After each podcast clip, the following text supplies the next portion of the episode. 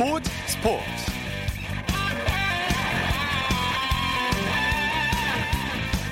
여러분 안녕하십니까? 아나운서 이창진입니다.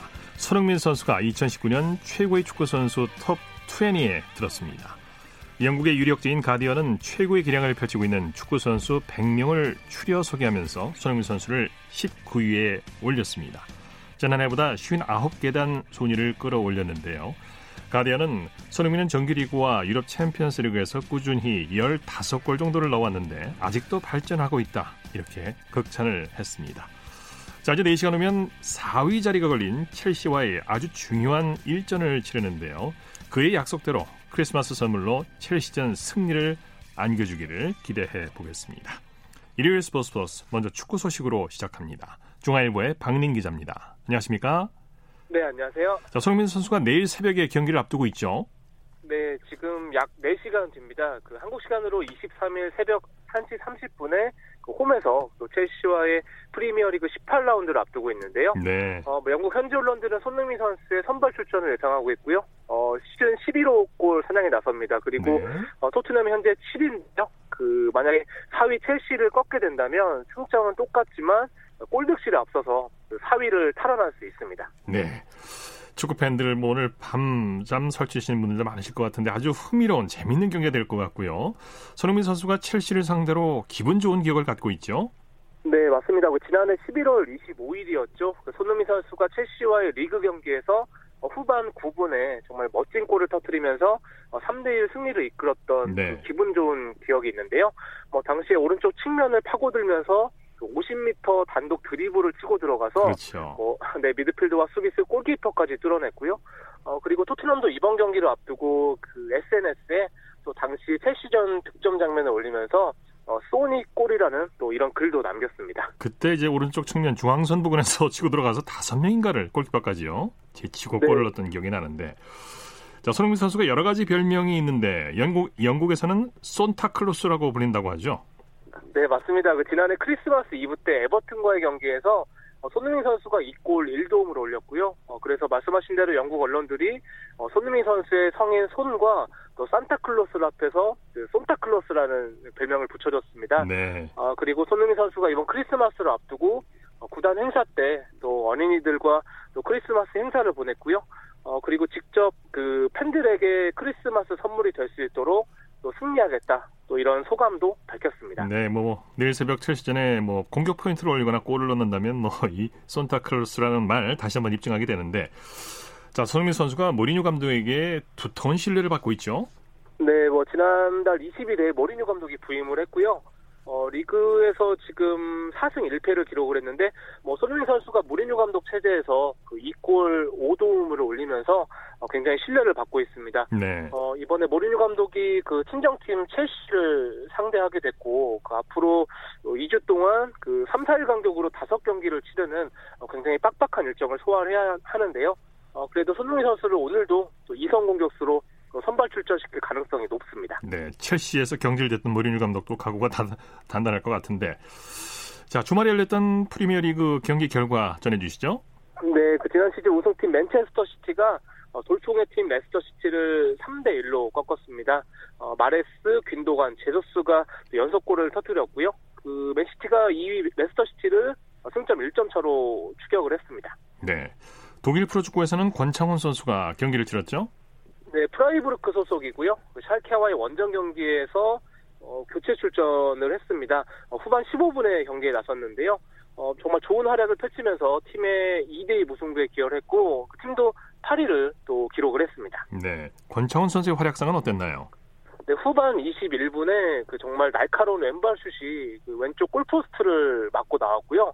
어, 곧바로 권창훈 선수가 공을 잡아서 또 드리블 돌파를 하면서 그 상대에게 파울을 얻어서 또 페널티킥을 얻어냈습니다. 네. 불과 8초 사이에 그 골대 불운을 겪긴 했지만 그래도 어, 페널티킥을 유도하면서 아쉬움을 달렸고요. 달랬고요. 그리고 이 밖에 뭐 날카로운 중거리 슛이라든가 또 침투 패스도 선보이면서 굉장히 발군의 어, 활약을 보여줬습니다. 예. 독일에서는 백승호 선수도 경기에 나섰죠. 네, 독일 2부 리그 다름슈타트 소속인데요. 오늘 함부르크와의 경기에서 어, 선발 출전해서 45분간 또 뛰었고 어, 팀은 2대 2로 비겼습니다. 네. 어, 백승호 선수가 그 8월에 어, 스페인 지로나에서 다름슈타트로 이적을 했는데 어, 6라운드부터 그 팀이 치른 모든 경기에 또 선발 아, 출전을 하면서 어, 팀내 입지를 또 굳혀가고 있습니다. 네. 클럽 세계 최강팀을 가리는 클럽 월드컵에서는 리버풀이 우승했죠? 네, 오늘 카타르 도하에서 리버풀이 또 클럽 월드컵 결승전에서 어, 브라질 플라멩고를 1대 0으로 꺾었고요. 그 연장 전반 9분에 또 피르미노 선수가 또 오른발 슛으로 결승골을 터뜨렸고 어, 리버풀이 어, 팀 역사상 처음으로 또 그 클럽 월드컵 우승을 차지했습니다. 예. 자, 그런데 리버풀이 SNS에 우길기를 올려서 논란이 되고 있다고요? 네, 맞습니다. 리버풀이 일본 SNS 계정에 어, 클롭 감독이 우승컵을 든 사진을 게재를 했는데요. 네. 어, 배경에 그 우길기 형상이 그려져 있었습니다.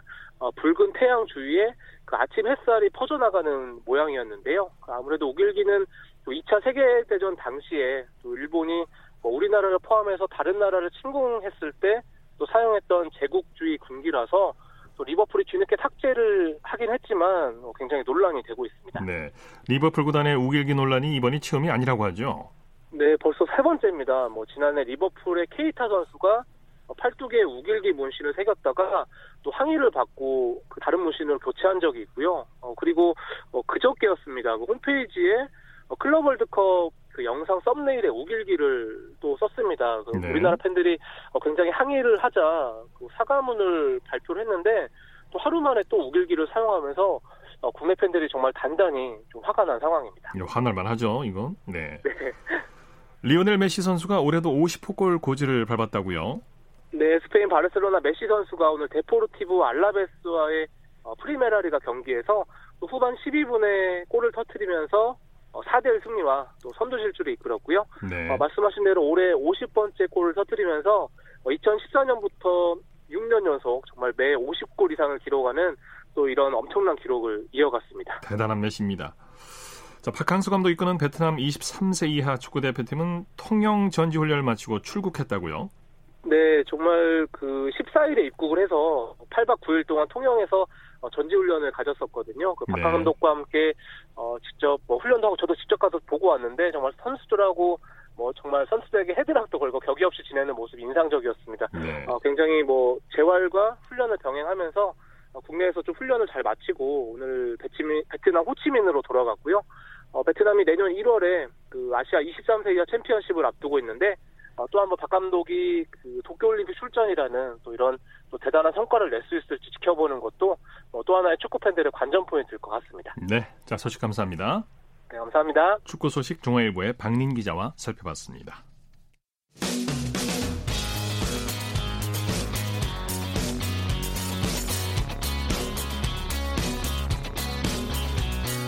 따뜻한 비판이 있습니다. 냉철한 분석이 있습니다. 스포츠 스포츠 이어서 프로농구 소식입니다. 월간 점프볼의 손대범 기자와 함께합니다. 안녕하십니까? 네, 안녕하세요. KCS가 오리온을 상대로 완승을 거뒀죠? 네, KCC가 오리온을 꺾고 첫 4연승 행진을 달렸습니다. 오늘 고향에서 열렸는데요. 오리온을 상대로 88대 72로 승리를 거두면서 이번 시즌 첫 4연승을 기록하게 됐습니다. 네. KCS가 처음부터 끝까지 경기를 주도했죠. 네, 1쿼터를 11대 4로 리드를 잡은 뒤부터는 한 번도 리드를 뺏기지 않은 채 오리온을 6연패 수렁에 빠뜨렸습니다. 어, KCC는 1쿼터 22대 12, 전반을 42대 30으로 앞서갔는데요. 반면에 오리온은 전반에만 10개의 실책을 범한 것이 좀 아쉬웠습니다. 네. 라건아와 송교창 선수가 팀 승리를 이끌었어요. 네, KCC는 라건아 선수가 오늘 23득점에 리바운드 9개, 또 송교창 선수가 19득점에 7리바운드를 기록하면서 팀 공격을 잘 이끌었습니다. 네. 어, 특히 후반전 점수차를 벌려야 될 때마다 말씀하신 라거나와 라, 송교창의 공격에서 힘을 보태면서 어, 점수차를 벌리는데 1등 공신이 되었습니다. 네. 삼성은 현대 모비스를 상대로 진땀승을 거뒀네요. 네, 울산에서 열린 삼성과 현대모비스 간의 경기에서는 삼성이 75대 73으로 가까스로 승리를 거뒀습니다. 어, 오늘 승리 덕분에 삼성은 35일 만에 2연승을 기록하게 되었고요. 단독 7위자를 지켰습니다. 네. 삼성이 경기 초반에는 고전을 했죠? 네, 1쿼터 중반까지는 접전이었습니다. 현대모비스의 외곽이 터지면서 한때는 리드를 내주기도 했는데요. 어, 하지만 삼성은 인사이드에 김준일과 미네라스를 앞세워 재역전에 성공한 다음부터는 네. 한 번도 리드를 뺏기지 않았습니다. 무엇보다 현대모비스의 지역 방어를 잘 공략한 것이 원동력이 됐는데요. 현대모비스의 마지막 추격까지 잘 뿌리치면서 오랜만에 연승의 기쁨을 맛봤습니다. 네. 어떤 선수들이 팀 승리를 이끌었습니까? 네, 오늘 삼성에서는 외국 선수인 닉 미네라스 선수가 19득점에 리바운드 7개를 기록하면서 팀에서 가장 많은 득점을 올렸습니다. 또 김현수 선수가 10득 14득점을 기록해줬고요. 또 김준일도 역시 12점을 올리면서 어, 팀 연승을 도왔습니다. 네. 자, DB는 KT를 큰 점수차로 이겼네요. 네, 원주에서 열린 DB와 KT 간의 경기에서는 원주 DB가 91대 73으로 KT를 꺾고 3연승을 달리게 됐습니다. 네. 오늘 승리로 인해서 DB는 2위인 안양 KGC 인삼공사를 한 경기 차로 추격하게 됐고요. 반면에 KT는 3연패에 빠지게 됐습니다. 네, DB가 이제 승리를 거뒀습니다만 전반은 KT가 주도했어요. 네, 그렇습니다. KT가 오랜만에 전반전에 정돈된 모습을 보이면서 호조를 보였습니다. 어, 베테랑 김영환 선수와 외곽의 양호, 양홍석 선수가 활약해주면서 44, 40대 34로 전반을 마쳤거든요. 네. 어, 하지만 3쿼터부터는 DB의 시간이었습니다. 어, DB가 3쿼터에만 무려 38득점을 올리면서 흐름을 뒤바꿔 놨는데요. 무엇보다 3점슛이 호조를 보이면서 순식간에 경기가 DB 쪽으로 흘러가게 되었습니다. 네. 허웅 선수가 오늘도 펄펄 날았죠. 네, 오늘 허웅 선수가 후반에만 17득점을 기록하는 등 25득점으로 팀 승리를 주도했습니다. 어, 특히 4쿼터에만 3점 2개를 연달아 넣으면서 점수차를 2점 차로 벌려놨는데요. 네. 덕분에 DB도 수월하게 경기를 마칠 수가 있었습니다. 네. 김민구와 칼, 렙 선수도 제 몫을 다해줬죠? 네, 오늘 김민구 선수가 오랜만에 명성에 걸맞는 농구 센스를 보여줬습니다. 어, 굉장히 센스 있는 플레이로 상대 수비에 균열을 냈는데요. 19득점에 어시스트 5개로 종횡무진 활약을 했고요. 또 칼렙 그린 선수 역시 20득점에 리바운드 6개를 더하면서 팀 승리를 도왔습니다. 네. KT는 허훈 선수의 빈자리가 큰 것 같아요. 그렇습니다. 역시 3연패를 기록하는 동안에 KT가 허훈에게 얼마나 크게 의존해 왔는지를 알 수 있었는데요. 예. 허훈이 3경기째 결장 중입니다. 공교롭게도 팀도 3연패에 빠졌는데요. 역시 승부처에서 득점을 올려줄 선수가 없다 보니까 어, 굉장히 좀 그 빠듯한 공격을 네. 펼쳤고요. 네. 또 실책도 19개나 기록하면서 자멸했습니다. 네, 그 허훈 선수 부상은 좀 회복이 돼가는지 모르겠네요. 네, 일단은 올해 내로 본인은 복귀하고 싶어 하는데 네. 구단에서는 부상 방지 차원에서 아마도 해를 넘길 것 같다는 아. 의견을 전했습니다. 네, 네. LG는 전자랜드를 꺾고 3연패 탈출에 성공했네요. 네, 오늘 창원에서 열린 LG와 전자랜드 간의 경기에서는 LG가 85대 80으로 승리를 거뒀습니다. 모처럼 만에 득점이 잘 나왔는데요. 네. 85득점은 올 시즌 LG가 기록한 팀 최다 득점이었습니다. 네, LG 3점 슛이 좋았죠. 네, LG 선수들이 모처럼 크리스마스라고 현지혁 감독의 소원을 들어준 것 같습니다. 어, 현지혁 감독이 그동안 3점 슛이 안 들어가는 것 때문에 걱정이 많았는데요. 오늘은 굉장히 수월하게 잘 터졌습니다. 뭐 정성우 선수가 3개, 정희자 선수가 2개를 터뜨리는 등 모두 10개의 3점 슛이 터진 덕분에 LG가 수월하게 전자랜드의 수비를 깰 수가 있었습니다. 네. 여자농구에서는 KB 하나은행이 신한은행을, 신한은행을 꺾고 연패 탈출에 성공했네요. 네, 인천에서 열린 여자농구에서는 KB 하나은행이 96대 74로 신한은행을 꺾었습니다. 네. 어, 96점은 KB 하나은행 창단 이후 최다 득점이고요. 또 올 시즌 한 경기 최다 득점이기도 합니다. 네, 선수들이 공수해서 다 잘해줬어요. 네, 오늘 선수들이 제 몫을 다 해줬는데요. 무엇보다도 강희슬 선수가 19득점으로 맹활약해줬고요. 또 외국 선수인 알렌 선수가 26득점에 15리바운드로 골밑을 휘저은 것이 또 승리에 큰 도움이 되었습니다. 네, 이 득점이 많이 나왔는데 이렇게 나온 득점이 많이 나올 수 있었던 비결이 있었을 것 같아요. 네, 이훈재 감독이 원했던 빠른 농구가 오늘 잘 통했습니다. 어, KB 하나은행은 공격에선 굉장히 빠르게 갔고요. 또 수비에선 굉장히 강한 압박 수비를 펼치면서 어, 신한은행을 위축시켰는데요.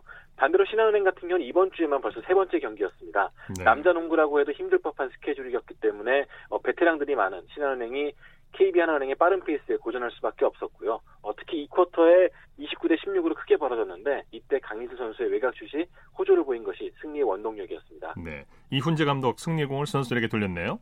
네, 그렇습니다. 오늘 분위기를 이어가는 데서 선수들이 굉장히 잘했다는 평가를 보여줬고요. 또 상대 수비에 개의치 않고 우리들만의 농구를 잘한 것이 또 승리 원동력이 됐다는 평가를 내렸습니다. 네, 소식 고맙습니다. 고맙습니다. 농구 소식 월간 점프볼의 손대범 기자와 정리했고요. 이어서 프로배구 소식 살펴보겠습니다. 스포츠 동아의 강산 기자입니다. 안녕하세요. 네, 안녕하세요. 대한항공과 한국전력이 풀세트 접전을 펼쳤죠? 네, 오늘 인천에서 열린 경기에서 대한항공이 접전 끝에 한국전력을 세트 스코어 3대 2로 꺾고 승점 36점으로 선두를 유지했습니다. 2위 그룹과 승점을 6점 차로 벌리면서 한층 유리한 고지를 점했습니다. 네. 아, 오늘 경기에는 국가대표팀에 차출되는 선수들이 총동원됐죠? 네, 대한항공은 무려 4명이 이번 국가대표팀에 뽑히면서 전력 누수를 피할 수 없게 됐는데요. 그 직전의 경기만큼 승리가 굉장히 절실했던 상황입니다. 한 선수와 정지석, 김주민, 곽승석이 모두 출전해서 승리에 힘을 보탰습니다. 네네. 오늘 경기 내용 정리해 볼까요? 오늘 4세트까지 양팀이 2대2로 팽팽히 맞섰습니다. 한국 전력은 1세트와 4세트를 듀스 접전 끝에 따내는 집중력을 보여주기도 했고요.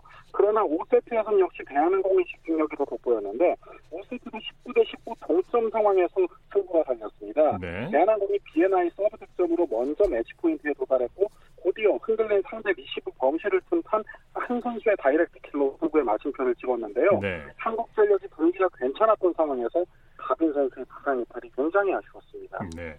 오늘 승리의 주역은 단연 비예나 선수라고 할 수 있겠죠.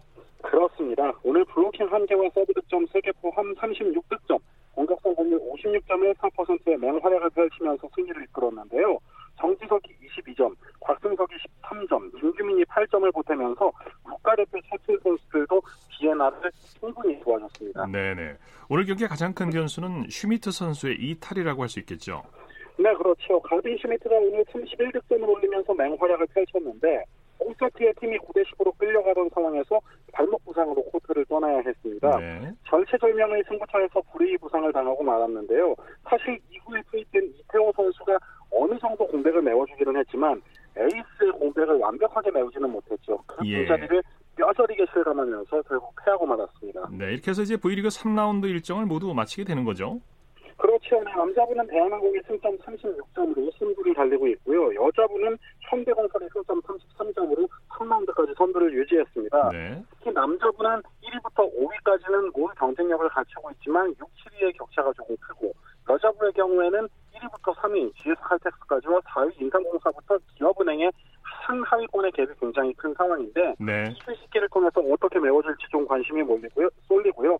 여자분은 내년 1월 14일에 4라운드가 재개되고 남자분은 휴식기 없이 오는 24일 화요일 현대캐피탈과 OK저축은행전으로 4라운드가 시작이 됩니다. 네, 소식 고맙습니다. 감사합니다. 프로배구 소식 스포츠 동아의 강산 기자와 정리해 드렸는데요. 전화 연결 상태가 구러질 못했습니다. 청취자 여러분의 많은 양해 부탁드립니다.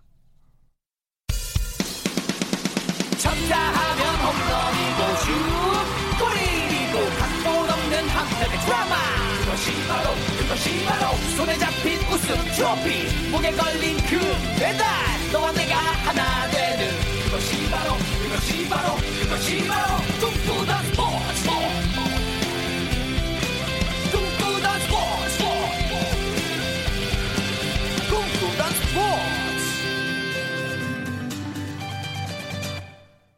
이어서 스포츠 뒤에 숨어있는 즐거움과 노력 그리고 열정을 소개하는 스포츠를 만드는 사람들 시간입니다. 이혜리 리포터와 함께합니다. 어서 오십시오. 네, 안녕하세요. 오늘 어떤 분을 만나셨습니까? 네, 요즘 스포츠에서는 개개인의 선수들 또는 뭐 팀에서 멘탈과 또 정신력을 중점을 두고 훈련을 하는 경우가 있는데요. 그래서 오늘은 이 스포츠 멘탈 코치로 활동하고 있는 인하대학교 스포츠 심리학을 전공하고 있는 김병준 교수 만나고 왔습니다. 네.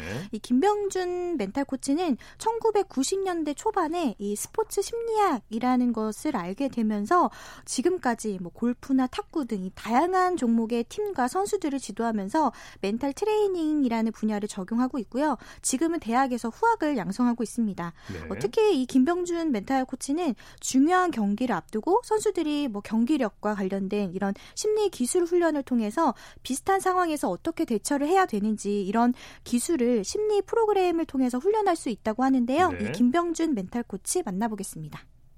맞춤형이라고 할 수 있을 것 같습니다. 그래서 팀이 이제 처한 상황, 개인이 처한 상황을 진단해내는 그런 도구들도 어, 연구를 많이 해놨습니다. 그래서 예상치 못했던 변수들이 생길 수 있는 여러 가지들을 알고 있기 때문에 거기에 대한 대비책들을 잘하는 방법, 잘 되는 방법만 연습하는 게 아니라 물론 그건 기본으로 갖춰져 있고 안 되었을 때 돌발적인 변수가 발견 발생했을 때 어떻게 할 것인가에 대한 훈련까지도 다 하고 있는 거죠. 그래서 스포츠심리는 어떻게 보면은 최고 수준의 선수들 또 최고 수준의 지도자들이 어떻게 해왔는가를 배워가지고 그걸 정리한 학문이라고 또 말하기도 합니다. 네, 김병준 멘탈 코치는 어떤 종목을 맡아서 활동하시는 건가요? 네, 2010년에 광저우 아시안 게임을 앞두고 축구 대표팀의 멘탈 코치로도 활동을 네, 했고요. 네. 이외에도 프로 프로 프로 야구를 비롯해서 뭐 프로 농구, 골프 그리고 현재는 실업팀인 한 야구팀을 맡아서 8년째 이 멘탈 코치로 활약하고 있고 예. 선수들이 또 해외에서 또, 또 여러 대회에서 좋은 성적을 거두고 있다고 했습니다. 예. 무엇보다 이렇게 선수들이 충분하게 역량을 발휘할 수 있도록 학문적인 부분을 비롯해서 계속 계속 끊임없이 연구를 하고 있는데요. 그렇다 보니까 이 국내 스포츠 심리 훈련이 뭐 각 프로 구단이나 뭐 선수 개개인에 도입돼서 활용하는 경우가 많습니다. 네. 또 요즘은 뭐 아시안 게임이나 올림픽 등 이런 큰 대회를 대비해서 심리 훈련 프로그램을 도입하는 협회도 있는데요. 이제는 이 스포츠 멘탈 코치를 찾는 수요도 늘고 있다고 하더라고요. 네, 이 스포츠에서 멘탈이 아주 중요한 부분인데 그렇죠. 이런 멘탈 코치의 도움을 받게 되면 팀이 더 똘똘 뭉치는데 큰 도움이 될 것 같아요. 네. 뭐그 구단으로는 우리나라 최초로 스포츠 심리 훈련을 도입한 FC 서울이 있습니다. 이 FC 서울은 김병준 멘탈 코치가 심리 훈련 코치로 활약을 했고 한 두 시즌 동안 함께 했다고 하는데요. 네네. 네. 그때 이 심리 프로그램을 통해서 선수들이 심리적인 기술을 배우게 됐고요. 그러면서 자연스럽게 팀이 변화되기 시작했고 또 좋은 성적을 거두는데 많은 도움이 됐다고 했습니다. 예. 이 김병준 멘탈 코치가 이 FC 서울에서 활동하면서 생긴 하나의 전통이 있다고 하는데요. 네. 바로 이 FC 서울은 홈 경기에서 경기에 지거나 이기거나 상관없이 상대 팀의 서포터즈에게 다가가서 인사를 하는 어, 그런 네. 전통이 있었습니다. 이 활동은 일종의 시합의 감정을 정리하는 그런 건데요. 사실 선수들이 열심히 하려고 했지만 경기에 지게 되면 힘들잖아요, 그렇죠. 심리적으로. 네. 그런데 이 김병준 멘탈 코치는 FC 서울 선수들이 상대 팀의 서포터즈에 가서 먼저 인사를 하면서 팬들에게 경기장을 찾아주신 덕분에 좋은 경기 얘기를 할 수 있게 됐다라는 이런 마음을 가지고 인사로 전하는 그런 활동을 하고 있습니다. 네, 네. 이 활동은 선수들이 경기가 끝나고 정신력을 관리하고 다시 다음 경기로 대비하는데 의욕을 높이는 데 굉장한 도움이 된다고 하는데요. 그래서 지금까지도 계속 이 전통을 이어서 하고 있다고 하더라고요. 네, 이 네. 김병준 멘탈 코치에게 들어보겠습니다. 심리적인 이유로 시합을 제대로 못한 경우도 있고 분발의 계기가 심리에서 출발해 가지고 또 좋은 기록을 내는 경우도 많이 있습니다. 그래서 저를 놀래키는 경우가 많이 있습니다. 최고 기록을 세우고 대회 우승이나 뭐 금메달 뭐 이런 수준을 말하는 건데 도움을 받았는데 그래서 그 덕분에 시합의 그 중요한 위기 순간에 어떻게 하는지를 이제는 알기 때문에 그 도움으로 어, 좋은 결과를 낼 수 있었다고 이제 인터뷰에서 밝혀주는 경우가 가끔 있습니다. 그럴 때 이제 사실은 이 프로그램에 대한 게 이제 세상에 알려지기도 이제 하죠. 네. 아무래도 선수들의 경기력이 즉 성적으로 이어지기 때문에 네. 이 멘탈 코치 역할 뭐 대단히 중요한 부분이 아니라고 할 수가 없죠. 네, 이 김병준 멘탈 코치는 또 이런 얘기를 했어요. 심리는 근육과 같기 때문에 단련하고 연습하면 성장한다라는 이런 표현을 했는데요. 네. 요즘 그 선수나 팀 개개인에 세분화된 코치들이 활동하고 있잖아요. 뭐 체력 트레이너나 아니면 뭐 치료나 재활 전문가가 활동하고 있지만 여기에 이제 멘탈 트레이너나 멘탈 코치가 함께 참여하게 되면 선수들의 심리적인 부분을 또 경기력 향상을 이끌 수 있도록 도움을 주기 때문에 네. 이런, 이런 훈련도 필요하다고 이야기를 했습니다. 이 김병준 멘탈 코치는 선수들에게 심리적인 부분이 필요하다면 전문가를 찾아서 해결하고 목표를 설정해주는 이런 심리 프로그램을 도입해서 활용할 수 있었으면 좋겠다. 또 이런 여건이나 분위기가 조성됐으면 좋겠다라는 이런 바람도 이야기를 했고요. 예. 현재는 특히나 뭐 이런 심리 프로그램을 접목하고 있지만 더 확대됐으면 하는 그런 바람도 이야기했습니다. 예. 계속해서 김병준 멘탈 코치에게 들어보시죠. 스포츠 심리학은 이제 스포츠를 뛰어넘어서 삶의 영역까지 가는 학문으로 생각을 하고 있습니다. 그래서 세 단어로 압축할 수가 있는데 도전, 노력, 향상입니다. 그래서 도전을 했는가, 도전 내리는 게 스포츠에서도 필요하고 삶에서도 많이 필요할 것 같습니다. 자기가 끊임없이 향상하는 거. 1등을 한 사람도 향상거리가 있다는 거죠. 그래서 지속적인 향상, 인생의 비전을 갖는 것, 그래서 도전 노력 향상을 지표로 삼아서 자기 각 분야에서 노력하는 것을 전파하는 사람이다라고 알려졌으면 좋을 것 같습니다. 네. 네. 도전과 노력, 향상이란 이 단어가 김병준 멘탈 코치를 보면서도 참 정리할 수 있는 단어이기도 했는데요. 이 스포츠 심리학이라는 분야에서 열심히 노력한 결과 이 국내 스포츠 분야에 도입해서 우리나라가 스포츠 강국이라는 것을 더 뒷받침해 주는 게 아닐까 싶은 생각이 들었는데요. 앞으로도 이 스포츠에 대한 꾸준한 관심과 열정 저도 함께 응원하겠습니다. 네. 스포츠를 만드는 사람들 이혜리 리포터와 함께했습니다. 수고했습니다. 네, 고맙습니다.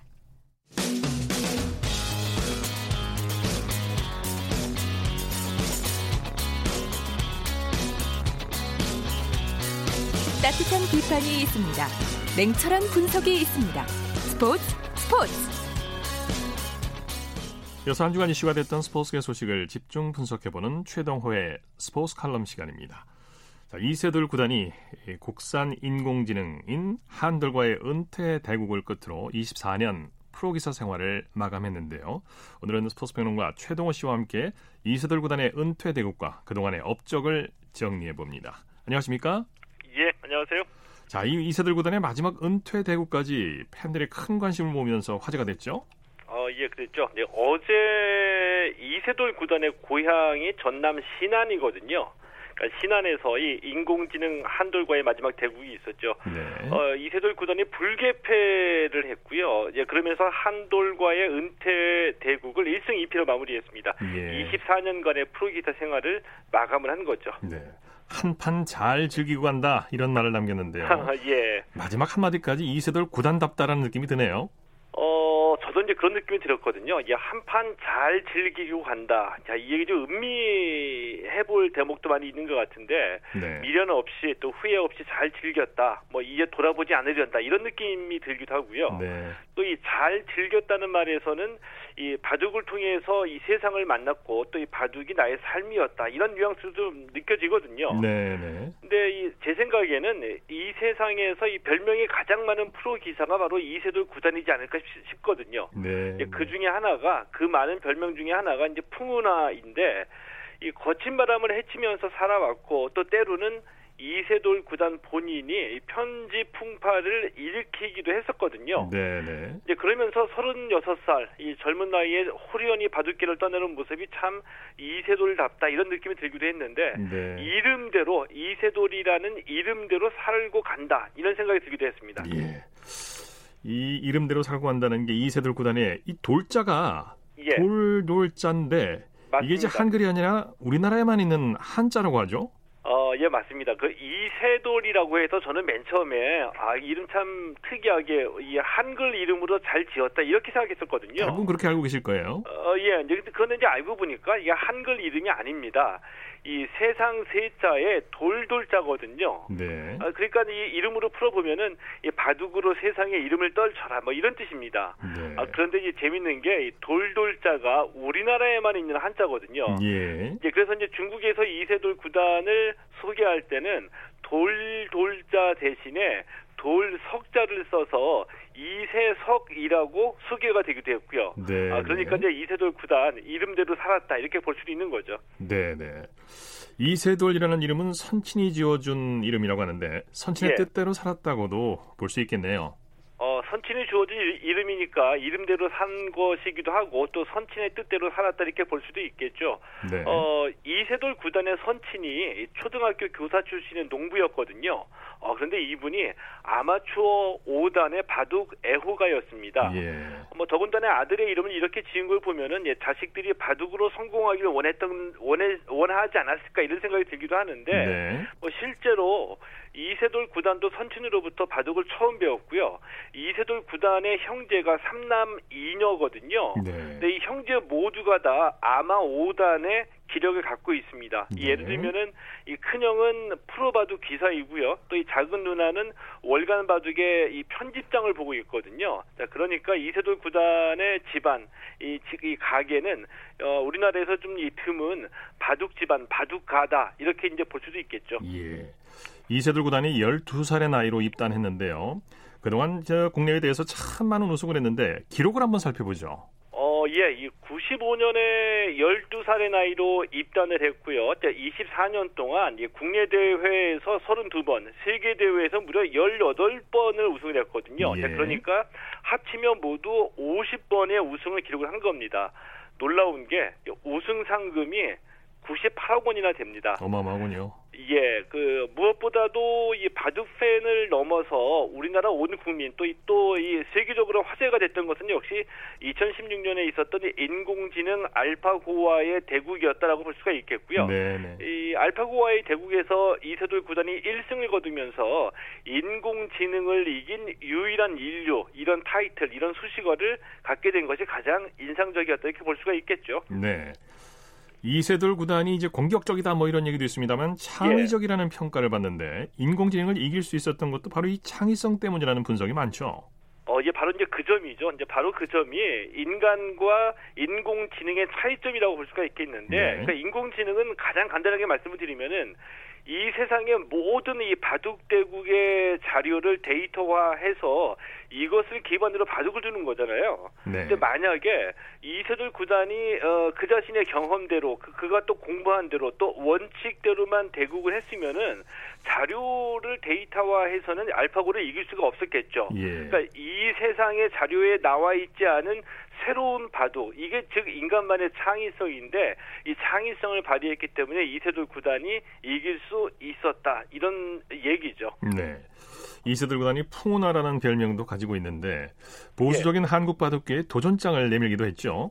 어, 바로 이제 이런 점 때문에 이세돌 구단이 그 호불호가 이제 극명하게 극명하게 갈리는 지점이거든요. 그러니까 2016년에 어, 이세돌 구단이 그 친목 단체에 불과한 프로 기사회가 회원들에게 오히려 족쇄를 채우고 있다 이렇게 비판하면서 프로 기사회에서 탈퇴를 했습니다. 네. 자, 그러면서 이 한국 기원이 이 프로 기사로부터 이 발전 기금과 적립금으로 이 많게는 20%까지 프로 기사의 수입을 공제하는 것을 문제 삼기도 했었거든요. 네네. 또 1999년에는 이 승단 대회를 보이콧하기도 했고요. 이런 모습들이 이 팬들이 보기에는 이 보수적인 한국 바둑계의 권위에 도전하는 이런 야성이기도 했는데 어, 결과적으로 보면은 이런 도전 때문에 이세돌 구단의 은퇴가 좀 앞당겨진 것이 아니냐 이런 평가가 나오기도 해서 사실은 아쉬움이 없지 않아 있기도 하죠. 네네. 정말 이세돌 구단 축하합니다. 정말 수고 많았고 앞으로 건강하길 빌겠습니다. 자, 오늘 말씀 감사합니다. 예, 고맙습니다. 최동호의 스포츠 칼럼 스포츠 평론가 최동호 씨였고요. 그리고 이어서 우리나라 스포츠 각 종목의 발전 과정을 살펴보는 스포츠 기록실 시간입니다. 라디오 한국 스포츠 100년사 중에서 한국 스포츠의 여명기를 살펴보고 있는데요. 스포츠 평론가 신명철 씨와 함께 합니다. 안녕하십니까? 네, 안녕하십니까. 자, 조선체육회가 처음 탄생할 때 우리 민족이 적극적인 지지를 받은 것을 여러 가지 면에서 발견할 수 있다고 하죠. 네, 그렇습니다. 뒷날 부통령이 되는 김성수, 존칭 생략하겠습니다. 예, 국무총리가 되는 최두선, 문교부 장관을 지낸 백낙준, 독립운동가이자 체육회장을 지낸 신흥우, 그리고 우리 민족의 대학이 없던 시절, 뭐 보성 전문이라든지 연희 전문, 세브란스 의학 전문, 보성 고보, 배제 고보 이런 많은 학교들, 우리 사립 학교 명문교회 교장이나 교원들이 대거 이 조선체육회 참여를 했거든요. 네. 그러니까 조선체육회 창립은 이 거적적인 찬동과 지지를 얻은 결과라고 보아야 할 것입니다. 네. 조선체육회 창립 배경 가운데 하나로 극동 선수권대회에서 감명을 받은 인사가 쓴 글도 꼽힌다고 하는데 어떤 내용입니까? 네, 이 내용을 설명드리기 위해서는요. 극동 선수권대회를 말씀을 드려야 하는데요. 오늘날 아시안 게임의 모태가 되는 이 대회는 영어로는 아, 영어 써야 됩니다. Far Eastern Championship Games라고 하는데요. 네. 1913년 필리핀의 제창으로 필리핀, 중국, 일본 세 나라에서 이 대회가 이제 주축이 돼서 대회를 열게 되는데 네. 이 3개국이 마닐라에서 첫 대회가 아까, 아까 말씀드렸던 1913년이고요. 출범한 다- 그 무렵 기준 국제종합경기 대회입니다. 예. 육상, 수영, 축구, 농구, 테니스, 야구, 사이클 등을 경기 종목으로 삼은 이 극동선수권 대회는 제3회 대회를 1917년 일본 도쿄에서 열었는데요. 제3회 대회를 참관하고 돌아온 방두환이라는 분이 왜 우리는 극동선수권 대회 같은 국제 경기 대회에 못 나가느냐라고 네. 한탄한 글을 쓴 것이 당시 우리 사회의 뜻있는 인사나 체육인들의 안타까운 심정을 대변을 하고 있습니다. 이것이 조선 체육회 창립의 하나의 원인으로 꼽힌다는 그런 주장을 하는 분들도 계신 겁니다. 네. 조선체육회가 1920년도에 창립을 했는데 네, 이첫 그렇죠. 첫 가을 행사로 전조선 야구 대회를 열었다면서요. 네. 이 여러 종목 가운데 야구 대회를 가장 먼저 열게 된 데는 몇 가지 이유가 있었습니다. 당시에 네. 아, 체육인들 가운데 조선체육회 창립 주동 인물들이 주로 야구인들이었고요. 네. 또 하나는 1915년 일본 오사카 아사히 신문 주최 전일본 중등 중등학교 야구대에서 사용했던 야구 경기 규칙과 네. 대회 운영 요강 그리고 기록부 등을 당시 이 야구인들이 이제 갖고 있었거든요. 그래서 이 자료들을 참고를 삼아서 대회를 열면 무난히 치를 수 있지 않을까라는 그런 판단을 당시 조선체육회 주동인들이 하고 있었던 겁니다. 네. 100년 전이군요. 네. 그렇습니다. 100년 전입니다. 네. 네. 이런 대회를 열려면 적지 않은 비용이 들 텐데 이제 막 출범한 조선체육회로서는 준비 과정이 뭐 녹록치 않았겠네요. 네, 당연히 그랬겠죠. 이제 막 갓 창립된 조속회, 조선체육회 역시 돈이 없었습니다. 네. 그래서 사무실을 마련할 돈이 없어서 어, 이원영이라는 분의 그 광신 양화자는 막 개인 그 사무실 같은 상점이 있었던 것 같고요. 네. 또 유문상 선생이라는 분이 있는데 이분의 사랑채 등을 떠돌아다니면서 모임을 갖곤 했다고 해요. 네. 그리고 체육회를 조선체육회를 창립할 때 지출한 뭐 회식비라든지 인쇄물 뭐 이런 등등 갚아야 될 외상값도 많았고 또 이것뿐만 아니라 당연히 앞에 말씀하셨던 대로 대회를 준비하자니까 돈이 필요하지 않았겠습니까? 예. 예, 그래서 당시 조선체육회 초대회장인 장전 회장을 비롯해서 고원훈, 이승우 등 당시 조선체육회 간부들이 십시일반 돈을 내놓았고 사회 유지들 그리고 큰 회사 상점들로부터 기부를 받았다고 합니다. 네. 자, 그런데 1920년 서울에서 야구 대회를 열 만한 곳이 있었습니까? 네, 당시 야구 대회를 열 만한 곳은 서울의 용산철도국이라는 곳이 있었는데 거기 야구장이 가장 좋았다고 해요. 그리고 그럭저럭 대회를 할 만한 장소로 쓸 수 있는 곳으로는 배재고보 운동장과 경성중학 운동장이 있었는데 3.1운동 이전에 야구장으로 주로 많이 쓰였던 훈련원 광장, 그러니까 이 자리는 이제 서울운동장, 동대문운동장, 지금 이제 흔적 없이 이제 사라진 일부 구조물만 남겨놓고 사라진 바로 그 자리거든요. 네. 이게 공사 중이었습니다. 나중에 이제 경성운동장으로 쓰이게 되는데요. 이게 공사 중이어서 이용이 불가능했고요. 결국 배재고보의 호의로 조선체육회 주최 제1회 전 조선야구대회가 1920년 11월 4일부터 사흘 동안 배재고보 운동장에서 치러졌습니다. 네. 대회 명칭이 전 조선 야구대회였지만 첫 대회는 서울 시내에 있는 팀들만 참가했습니다. 중학단에는 휴문고보, 경신학교, 중앙고보, 배재고보, 오송고보 등 다섯 개 팀이 참가했습니다. 네, 말씀 감사합니다. 네, 고맙습니다. 기록, 네, 스포츠 기록실 스포츠 평론가 신명철 씨와 함께했습니다. 스포츠 스포츠 오늘 주변 소식은 여기까지입니다. 함께해 주신 여러분 고맙습니다. 지금까지 아나운서 이창진이었습니다. 스포츠 스포츠.